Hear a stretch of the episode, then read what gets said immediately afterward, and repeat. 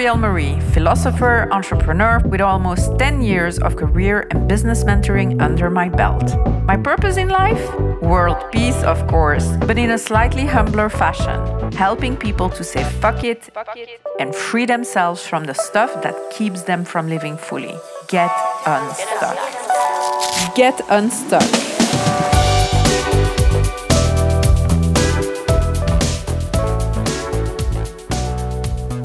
You know that feeling when the voice in your head never shuts up, when it only says negative things and works out doomsday scenarios about everything that can and will go wrong in your life?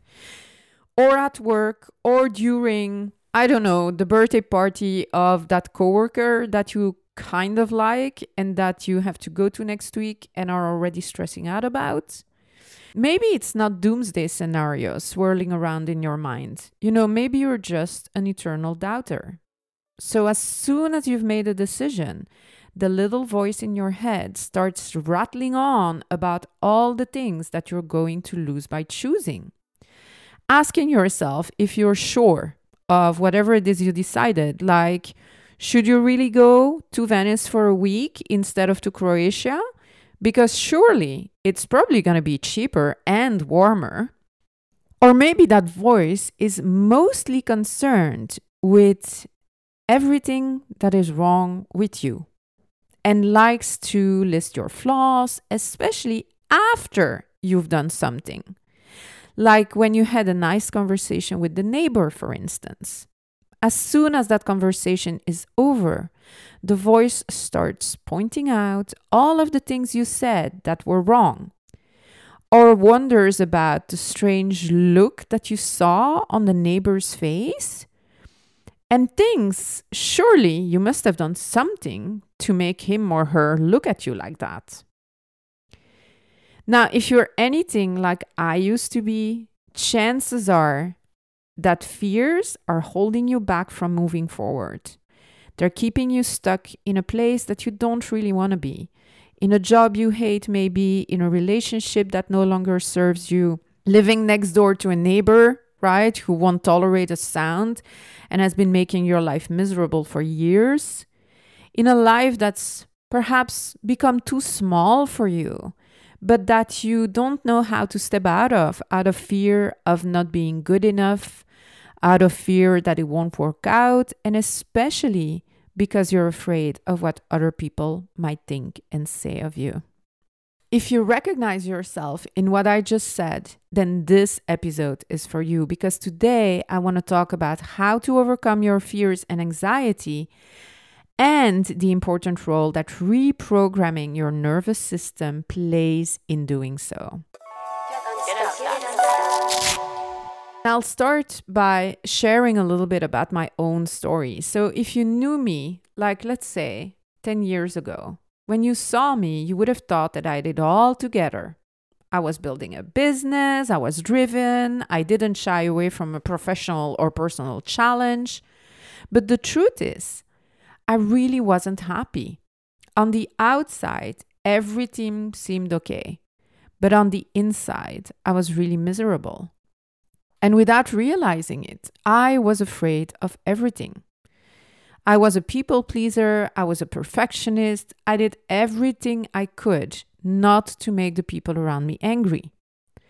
I never really said what I thought because of that, and I acted based on what I thought I should do and not on what I really wanted. The thing is that because I'd done that for so long, by the time I realized that I was doing it, I actually didn't know what it was that I really wanted anymore because I'd been so focused on the needs of others for so long. Now, that's a little bit of how I behaved, right? In day to day life, in my work. But then there were my thoughts. If you'd have been inside my head at the time, you'd have heard nothing, and I mean nothing, but negative self talk and criticism about everything and everyone, but especially about myself and all of my shortcomings, because the voice in my head she was so critical. She was horrible, really. Nothing about me was right. Nothing I did was ever good enough. And as a result, I lived under this constant stress and anxiety with cortisol levels, hormone stress levels, like literally going through the roof. It was never silent in my mind, like the anxiety that I experienced now, you know, that I'm so many years later when I think back on it. I don't even know how I was able to survive it. It was absolutely constant. Whatever I had to do, wherever I was going, anxiety was there from the moment I woke up until the moment I went to bed. I remember so many examples and experiences where, because of that, I really didn't enjoy what I was doing because I was so much into my head and listening and believing what the voice was saying. So, for instance, one time when I was um, invited to a friend's wedding, I really didn't want to go because um, I knew beforehand that I would be stressing and that I would be anxious, but my partner at the time wouldn't take no for an answer. And you know, it's true that when you're always anxious, social occasions are a reason to panic even more and fret in advance. But that's not something that the people around you will understand or will enjoy. So it of course I understand that my partner at the time would go, "No, of course we're going because if you're not anxious the way I was, you don't feel the pain and you don't feel the agony of having to go to these things." So anyway, all evening I had really tried to find my self-confidence and mostly in the at the bottom of a glass of wine. Um not that I was, you know, drinking too much, but just like I I really was just looking for a way to not feel so stressed and anxious and everybody looks for coping mechanisms right? So i sat at a table with seven people i didn't know other than my then partner and i did my best to have a conversation with the people sitting next to me left and right. But i'd been so stressed beforehand that i was just this one big anxious mess to me, the whole evening felt awkward. I was super nervous and insecure, and I have really good memory, but I can't remember anything of the stuff that I told um, these people that night. And that's not because of the alcohol, just to be clear. um, but then a few weeks later, when I saw my friend again, he told me, you know, how everyone was impressed by me and liked me and how cool they thought I was, blah, blah, blah. And I was like, what? was I on the same planet? Did that really happen? And that's what an anxious and stressed out mind will do to you, right? So, all of this to say that one of the consequences of going through life so anxious and so worried is that you think you're never good enough because of the feelings in your inner world. But in reality, what you feel isn't true at all. And people usually perceive you completely differently than the image you think you are bringing, you know, to people. Now, it's been more than a decade since that wedding party, and also since my journey of self development began. And I'm happy, really happy to report that it's now pretty quiet and calm in my head. Sometimes I will still become a little bit stressed out or anxious, especially when I have a lot of obligations come together when there is an important deadline, when I have to to record podcast episodes for the first time, or you know, when I experience something negative in my life, like somebody treating me badly or being mean to me for no good reason or me not understanding, you know, a particular behavior or things like that. But even those experiences don't keep me worried for very long anymore. When before, sometimes, especially when, you know, other people were involved and and something negative happened, like a fight or anything, I would like stay with that for months. And I would get up in the morning and I would immediately start thinking about it. And then I would go to bed at night. It would be my last thought. So that's really not happening anymore. And how that amazing change from being so anxious and stressed to being pretty quiet and calm is something that I'm going to start sharing today. Now, there's a lot of different aspects to it um, and and a lot of things that play into feeling anxious And, and I'm going to talk about those later in, in this podcast as well.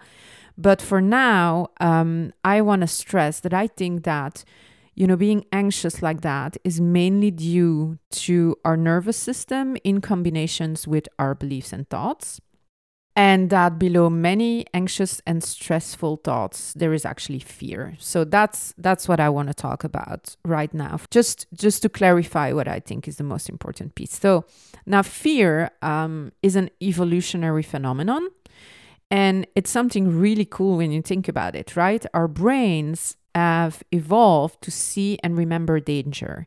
And the reasons they've evolved this way is that long ago, when humanity and you know uh, us people were just emerging and we were roaming the plains of the savannah and we were super happy looking for food and you know whatever.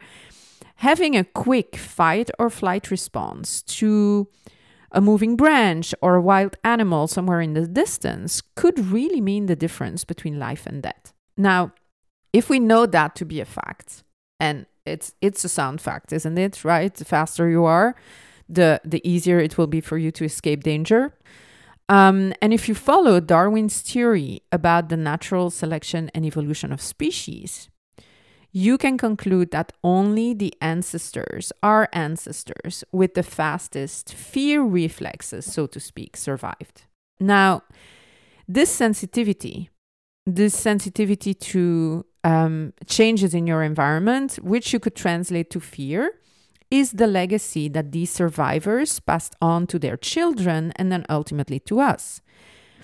And this is precisely where the problem is because what was once an incredibly useful tool for survival is really struggling to adapt to a completely changed world and a world that keeps on changing faster and faster and faster.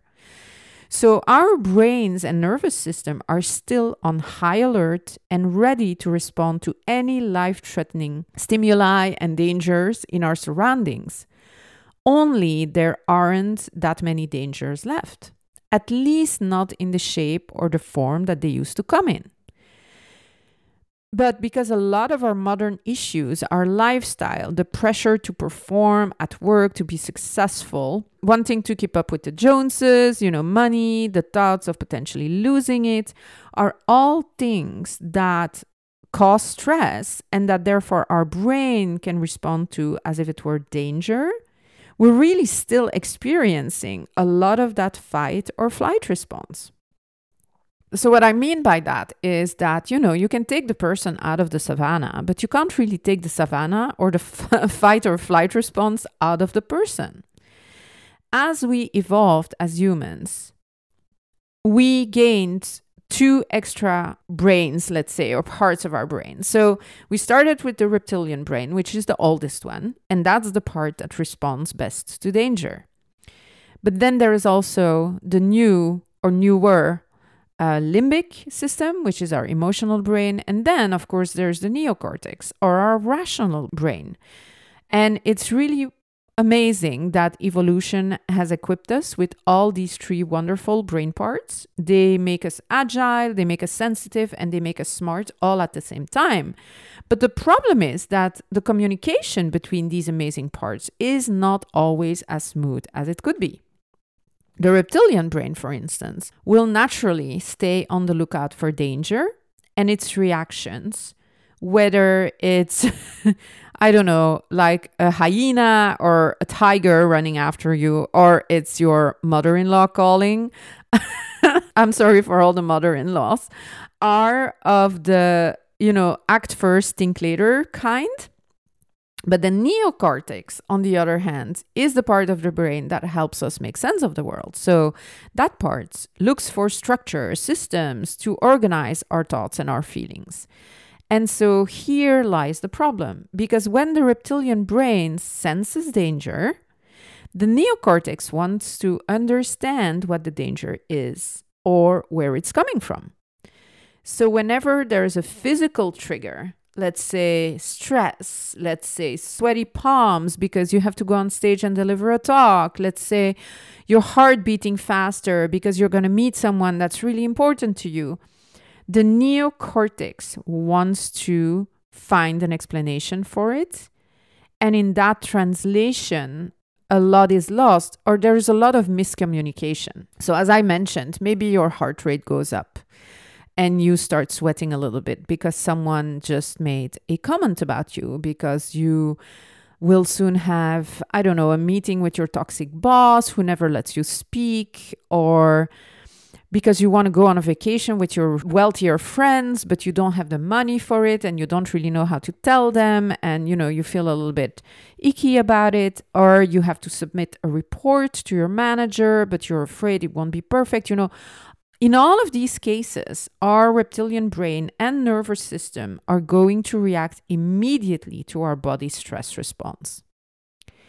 Now, the response can and often will be misinterpreted by the neocortex, and after a while, that even becomes a self fulfilling prophecy. And it doesn't even need to be negative experiences that cause a fight or flight response. If you start sweating and get a little excited when you have to go on stage to deliver a speech, or when you're, I don't know, about to have a date with someone you really like, your neocortex might interpret your somatic, like bodily responses, in the same way as a potential sign of danger. See how tricky it is? Anyway, there's so much more to this. This is just high level, touching a little bit on the subject. But I think it's important because I, at least for a very, very long time, didn't realize that there might be misinterpretation in the way that my brain would interpret what the signals that my body were gi- giving off. And so I was in a constant state of fight or flight. And it was a really difficult way of being. As long as you act on that sense of danger, you will continue to get and stay stuck. Now, one of my favorite quotes, and by now also a motto of mine, is this You can't think yourself out of anything. Eventually, you have to go out and do it. You also can't get really good at something, except, except maybe for worrying and overthinking, right? Um, just by thinking about it. Because everything takes practice, more practice, and patience. Now, the same is true for your nervous system. You can think all you want about how you're going to set that boundary against that coworker, but until you actually do it and convince your nervous system that you're not going to die, that no, it's not going to kill you to set a boundary, you'll continue to avoid doing it out of fear. And that's precisely what we have to stop doing if we want to get unstuck and if we want to move forward with our lives. A really cool example of this is that of Nora, an incredibly young woman who came to me because she was so anxious to talk to other people that she lost her voice at every job interview. She had two amazing degrees in her pocket, but when she was sitting in front of people asking questions about the stuff she knew she knew, she wouldn't be able to recollect anything and she would just freeze, right?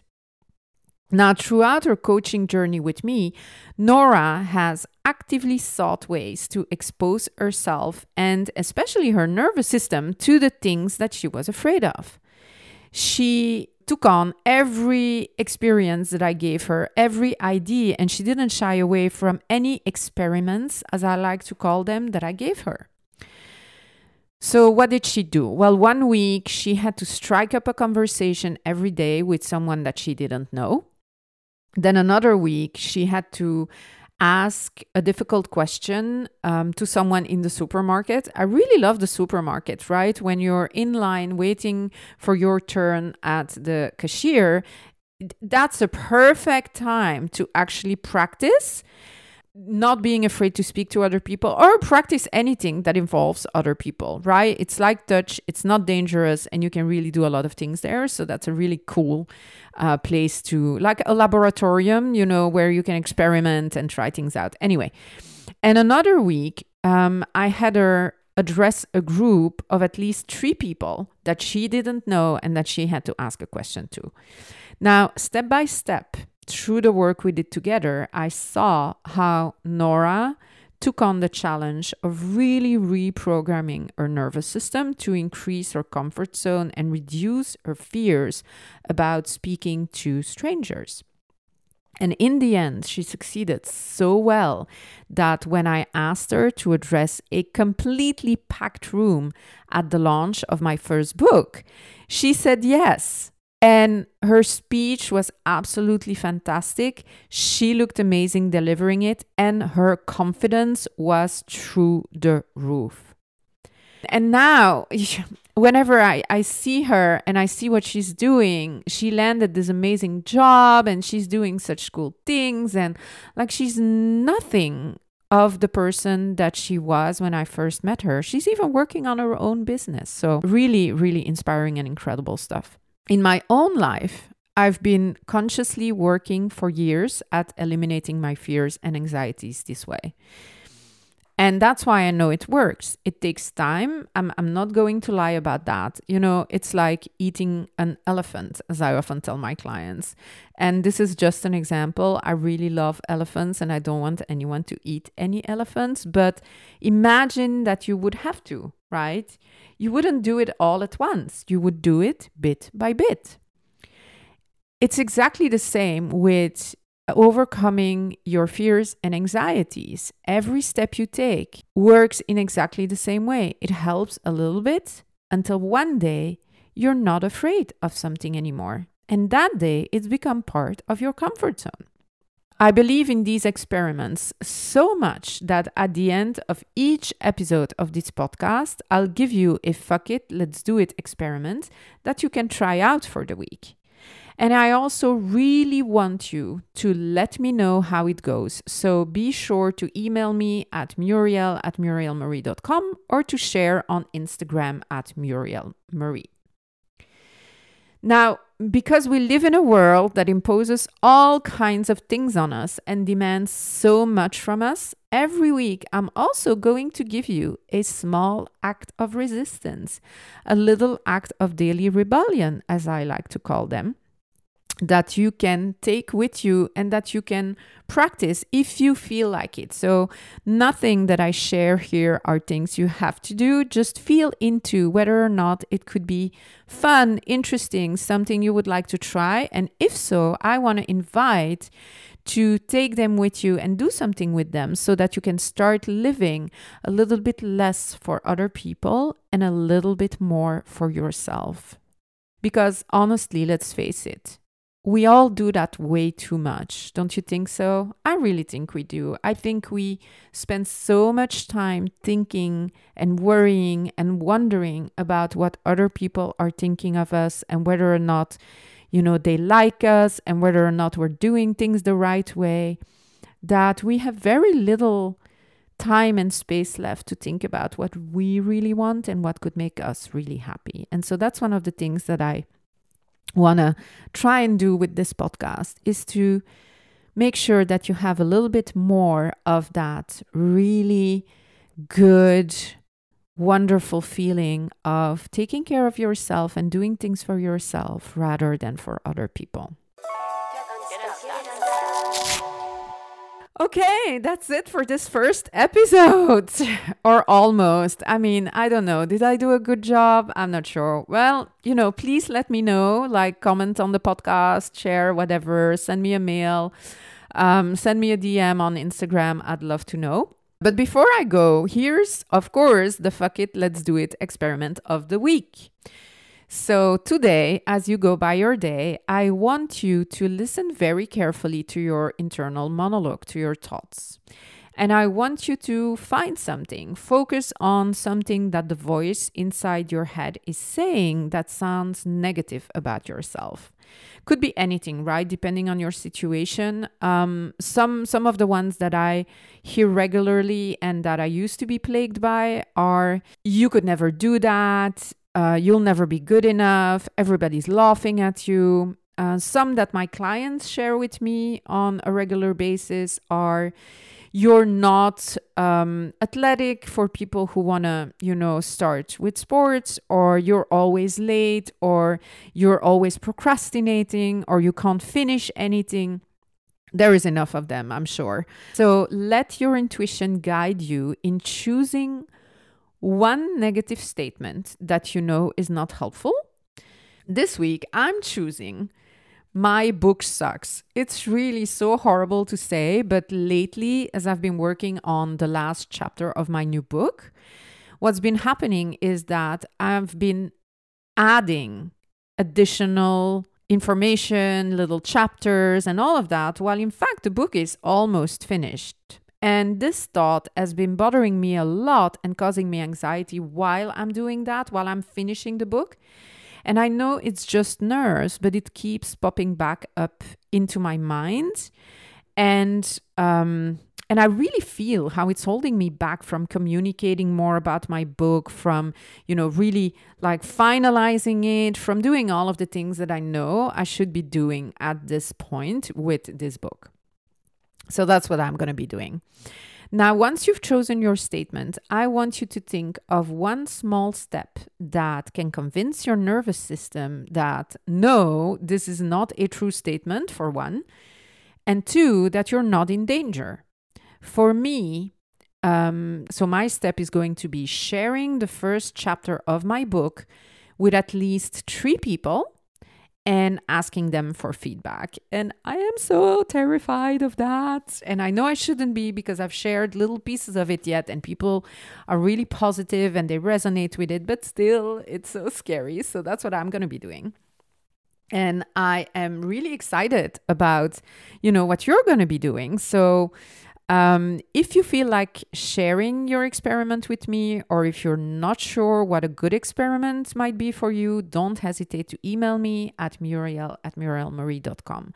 I get a lot of emails, but I'm really gonna try and answer everyone. And I'm also always trying to answer as soon as I can. So bear with me if you don't get an answer immediately, but um, I will definitely get back to you. Now, one more thing.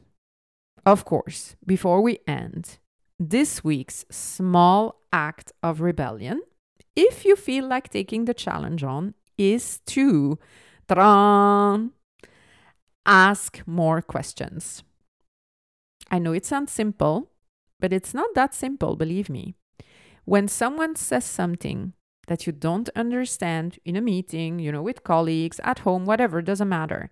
When you don't agree with what someone is saying, or when you question, you know, what is happening, what somebody is doing, just ask questions. With friends, in a meeting, even to yourself when you're thinking of something and then wondering if what you're thinking is actually true. Dare to question what is being said of course, with respect to other people's opinions and in settings that are safe for you, that goes without saying, but not safe in the way that your nervous system thinks it's safe. Safe in the way that if you say something and speak up, you're not in danger, right? Which is most situations. Then just speak up and see what happens. Okay, that's it for today. Thank you so much for listening. Have fun with your experiment and with your act of rebellion. And I will talk to you next week. Bye.